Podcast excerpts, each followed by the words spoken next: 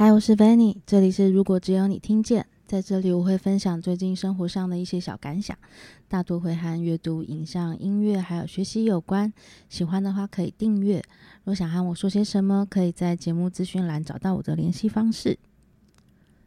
这周算是比较平静的一周，虽然我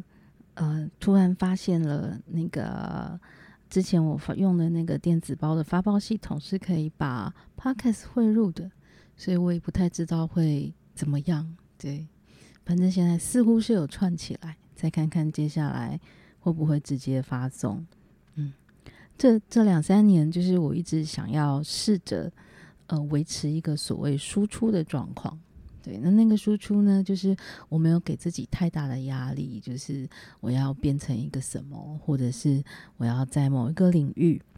去深耕什么的，所以它就相对松散。就是有时候是发在类似部落格平台的系统。对，那有一阵子也突然觉得，那我想要用看电子报系统。对，但是的结论是都没有持久。对，那当然没有持久的原因都有很多啊，最简单就是懒这样子。我觉得某个角度来看，会变成是我知道输出它对于我在学一个东西或是看一个东西的过程中，其实它是更有帮助的，不然真的很容易就是看了会忘记。但说实在话，就是那种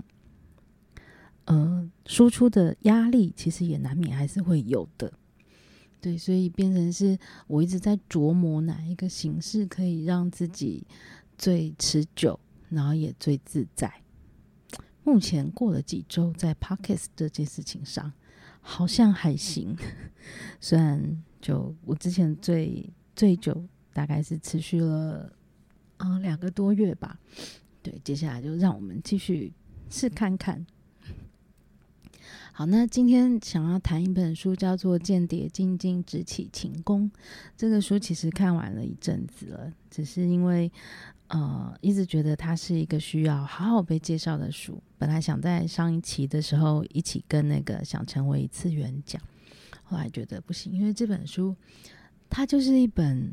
爱内涵光的书。对，我没有记错的话，它应该是得了某一年的本屋大赏的第2名。对，但是你看一下，你就会发现，对，这本书它讲的就是个第2名的样子。为什么呢？它可能不像第1名那么，就你对某很多事情的第1名都会有一种它是一个非常夺目的、非常抢眼的，或者是它用了一些方式让你不得不注视它的，或者是它里面表达的一些东西是你没有办法忽略它的。因为它就是这么的抢眼，它就是这么的让你就是在那个当下里面你最被吸引的，通常就会是第1名。但是第2名呢，我会觉得它有点像是那种每个人心里面就是有一个小小的一块，然后那一块它是以我的角度来讲，就是它就是很温柔的，然后它可能是稍微内敛一点的，然后它可能是需要一些时间的。对，那我觉得《间谍静静执起琴弓》这本书，就是我想象那个情境，可能就是当评审们在讨论台面上有10本书，我们要怎么给奖的时候，然后到最后就会突然有2-3个评审，他就会讲说可是这本就是它就是会让你会去回味里面一些事情，然后或者是你在那里面你会很容易投射一点点你自己的情境，然后你会想要再看一次。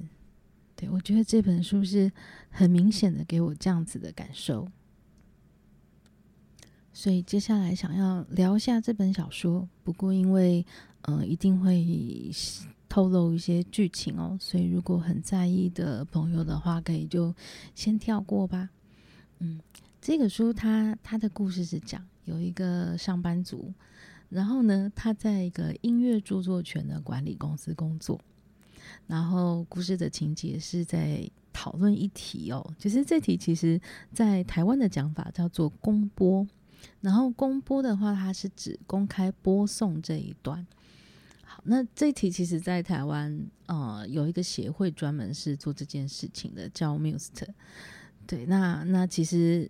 一开始的时候，其实当然大家是很不适应的啊。例如说我开餐厅就是要有背景音乐嘛，对，那背景音乐的话，我以前都放，可能说放个我喜欢的 CD， 我这个以前是很久以前啦，对，那所以那时候是 CD， 对，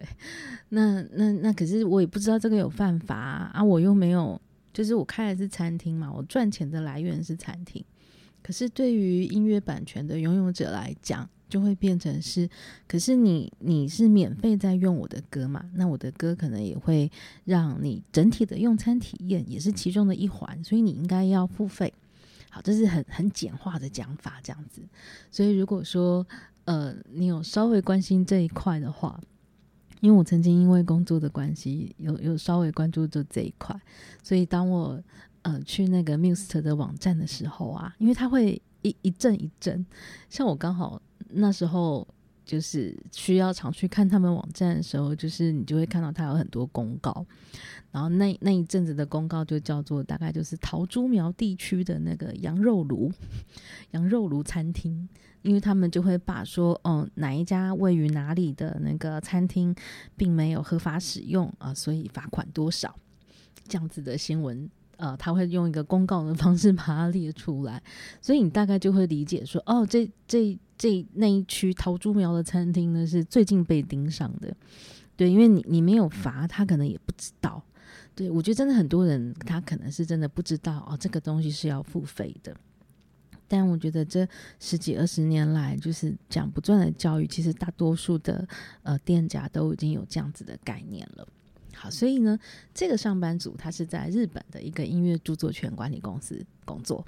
然后呢，他的工作看起来是要去整理很多东西，然后呢，有一天呢，他的主管就把他叫过去，就在讲说，现在有一块叫做说，因为不管日本在台湾都会有很多像音乐教室的地方，然后这些音乐教室呢，因为它里面会教授流行歌曲。就可能说我是去学那种在台湾的讲法可能叫做流行爵士钢琴，那我可能弹的是一些现在的华文的流行音乐歌曲这样。那他然后对于著作权管理协会来讲，就是你这个叫做公开使用了我的歌。那音乐教室的主张当然就会说啊，我们是在一个小房间里面呢，对啊，我又没有公开演奏。对，那我觉得这一题的著作权是还蛮有趣的题目啦，那我是不是很清楚台湾的规定。对，但是这个主角呢，他就被主管讲说，因为我们正在跟这个音乐教室吵架嘛，就之后就是要上法院了，所以呢你就去当间谍。那个当间谍是什么意思，就是说这个主管因为他有印象这个员工他在应征的时候啊，他可能太紧张了，他就有提到说他会拉大提琴，他说那你就去学大提琴，然后可是呢你要跟你的老师讲说我就是要拉那种流行音乐，你就讲说哦，因为我下班了想要放松一下这样，就去当个间谍。那所以变成是他每次去他都要录音，因为他们就是要证明那个音乐教室是有使用这个歌曲的啊。那所以如果说你每次去可能这样搞了很久，而且我觉得日本人真的是不一样，因为他们一开始就是计划要去当卧底当2年，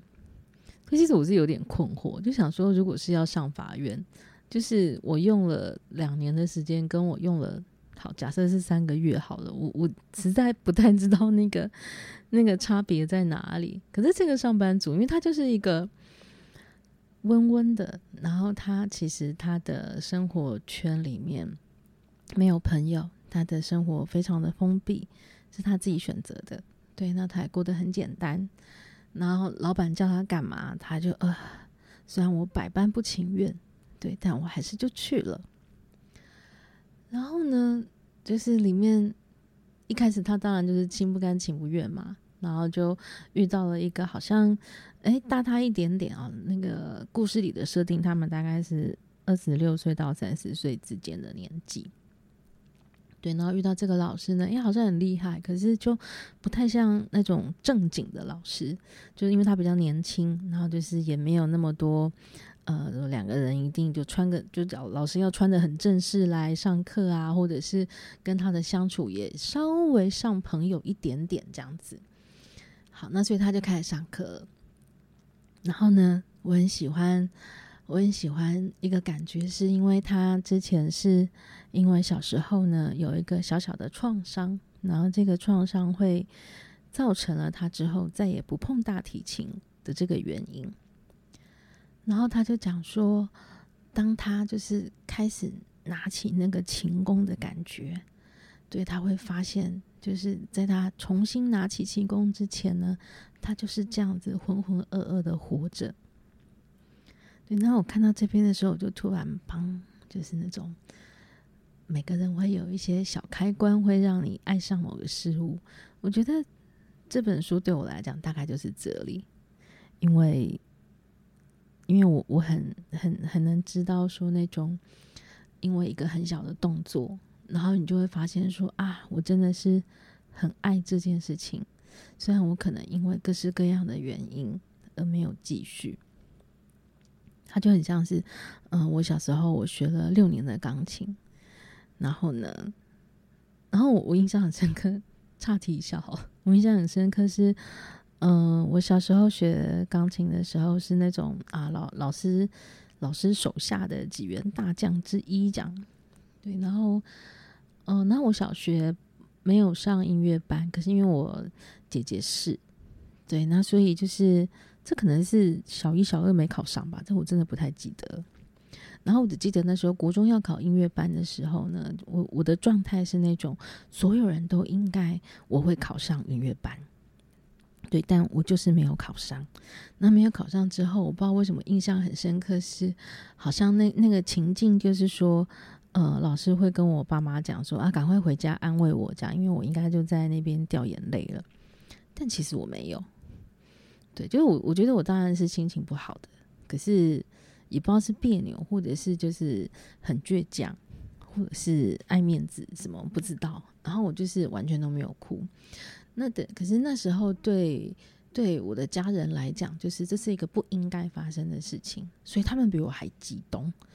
对，他们会可能就说啊，反正就会类似到说啊你没用什么什么什么之类的。然后就刚上了国中，就是我那时候还在一个能力分班的阶段。那我记得那年的暑假一进去呢，我就被分到了后段班，因为我还记得国中一开始的数学好像是一堆单位换算吧，然后我好像就很不喜欢背，所以我那时候可能分班考试就考得不是很好。然后可是就是因为考得不是很好，就到了后段班。然后到了后段班呢，就是我们那个年代的后段班的位阶是非常低的。然后因为那时候就是因为我那个叫什么，我是小龙，我是属蛇的，所以好像就是那一年就是孩子又特别多，所以就变成是就是我们那时候升学率比较好的国中，然后他的那个学校都挤不下，就是班数太少，所以就变成是说我们这种后段班的教室呢，就会被分配到就是以前的仓库。因为就是前段班就会待在就是比较 fancy 的正常的教室这样，那我们就是那种学校哪里还有个空位，然后挤一挤东西清一清，然后大家就是黑板啊桌椅就搬进去就开始上课了。然后我只记得很神奇的是，那时候就是反正你就想说音乐班又没有考上，然后又被分到那个后段班，好像就是一个很惨的状况。可是很神奇的是呢，就是我们那个仓库，因为它真的是个仓库，然后它就是一个很不规则形状，就是反正你要走进来可能是一个大空间，然后你转一个弯又有一个小空间，那种就是反正就是畸零地。然后可是在那个转进去的畸零地呢，就有一架钢琴在那里。然后所以变成是那时候还蛮好玩的是，我记得可能有时候下课或者是好像会有什么打扫时间是20分钟那种比较长的下课，然后我就会帮大家伴奏，然后大家就会唱歌这样子。因为基本上我是有绝对音感的，我是不需要谱就可以把歌弹出来这样。对，然后那个时候大家都很开心，然后我好像也是到了那时候就会觉得说，嗯，对啊，就是哎，就是弹古典有时候真的是比较累，对，然后那个大家的压力都很大，然后这样子帮大家伴个奏，大家唱唱歌很开心也不就好了嘛，对，所以我还蛮高兴当年的际遇是这样吧，就是我没有很顺理成章考上一个音乐班，对，因为我后来看到有一些音乐班的学生真的是很不讨人喜欢对，那反正后来就是另外一个故事，对，所以当我看到这本间谍静静执起琴弓的这个主角，当他又因为一些原因就是拿起了他的这个琴弓，然后他开始感受到那个其实就是一个不一样的感觉，你就知道自己不一样，那我觉得那个情况是非常美丽的。好，所以当他开始去上课，然后去上课呢，因为这个老师也挺可爱的，对，所以两个人就会聊天，所以说实在话我觉得这边会有一种 BL 的感觉对，所以他是一个看得很愉快的小说，对，然后可是到后来就会变成是不小心的，可能说老师就说，哎，我的学生他们可能大家会一起出去聚会这样子，那你要不要一起来？然后他也没想太多，他其实纠结了一下是说，啊，我只是个来当间谍的，对，好像也不用跟大家太熟，但是他莫名就是他心中的开关打开了之后呢，他就想说，好吧，那我就去一下好了。然后结果呢，去一下之后他就很意外的发现他跟这些人变成了朋友，那他里面的人各式各样，可能有学生的，然后有可能是退休的，然后有人他本来只是因为他想要学个乐器去追女生这样，然后后来好像也没有继续追了，那反正他就是继续来学了这样，然后他们就会有一些活动啊，有一些聊天啊什么的，然后他就突然慢慢的觉得他不再是一个人了，对，因为他有了一群朋友，像他在他的公司里面就是会有那种女生好像也会故意对他很好，这样很想要约他出去什么的，可是他从来都是不为所动，因为他就是一个把自己整个封起来的人。然后后来故事才会提到说他的那个小时候的创伤是怎么来的，好，就是因为那个小小的创伤，然后他就停止学大提琴，然后他开始对于很多跟外面的连接他是感到恐惧的，然后当然还有一些家里的状况。但其实我很喜欢这个故事的一个原因是，那个创伤并不是一个什么了不起的故事，对，就是它是一个事件，就连作者自己都写说，或者主角应该说主角啦，主角自己也不觉得那是一个什么样的大事，可是对他自己而言，那就是一个完全改变他看待世界的方式的一个很大的转折。对，所以我看到这里的时候，我会非常的谢谢这个作者他写了这样子的方式，因为真的不是要那种足以写成一本小说的那样子的转折，它才会是对一个人很重要的一个点。因为可能说当我有些事情是可能很久很久之后才会突然想起来以前一个很小的事件，然后那个很小的事件也许现在看起来也还是很小的事件，但我就会突然觉得，对，那件事情它有让我这整个人变得不同，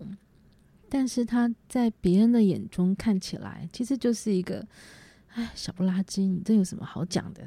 那样子的东西。然后我很喜欢这个故事里面作者用这样子的方式来讲这个情境，对，因为我觉得没有什么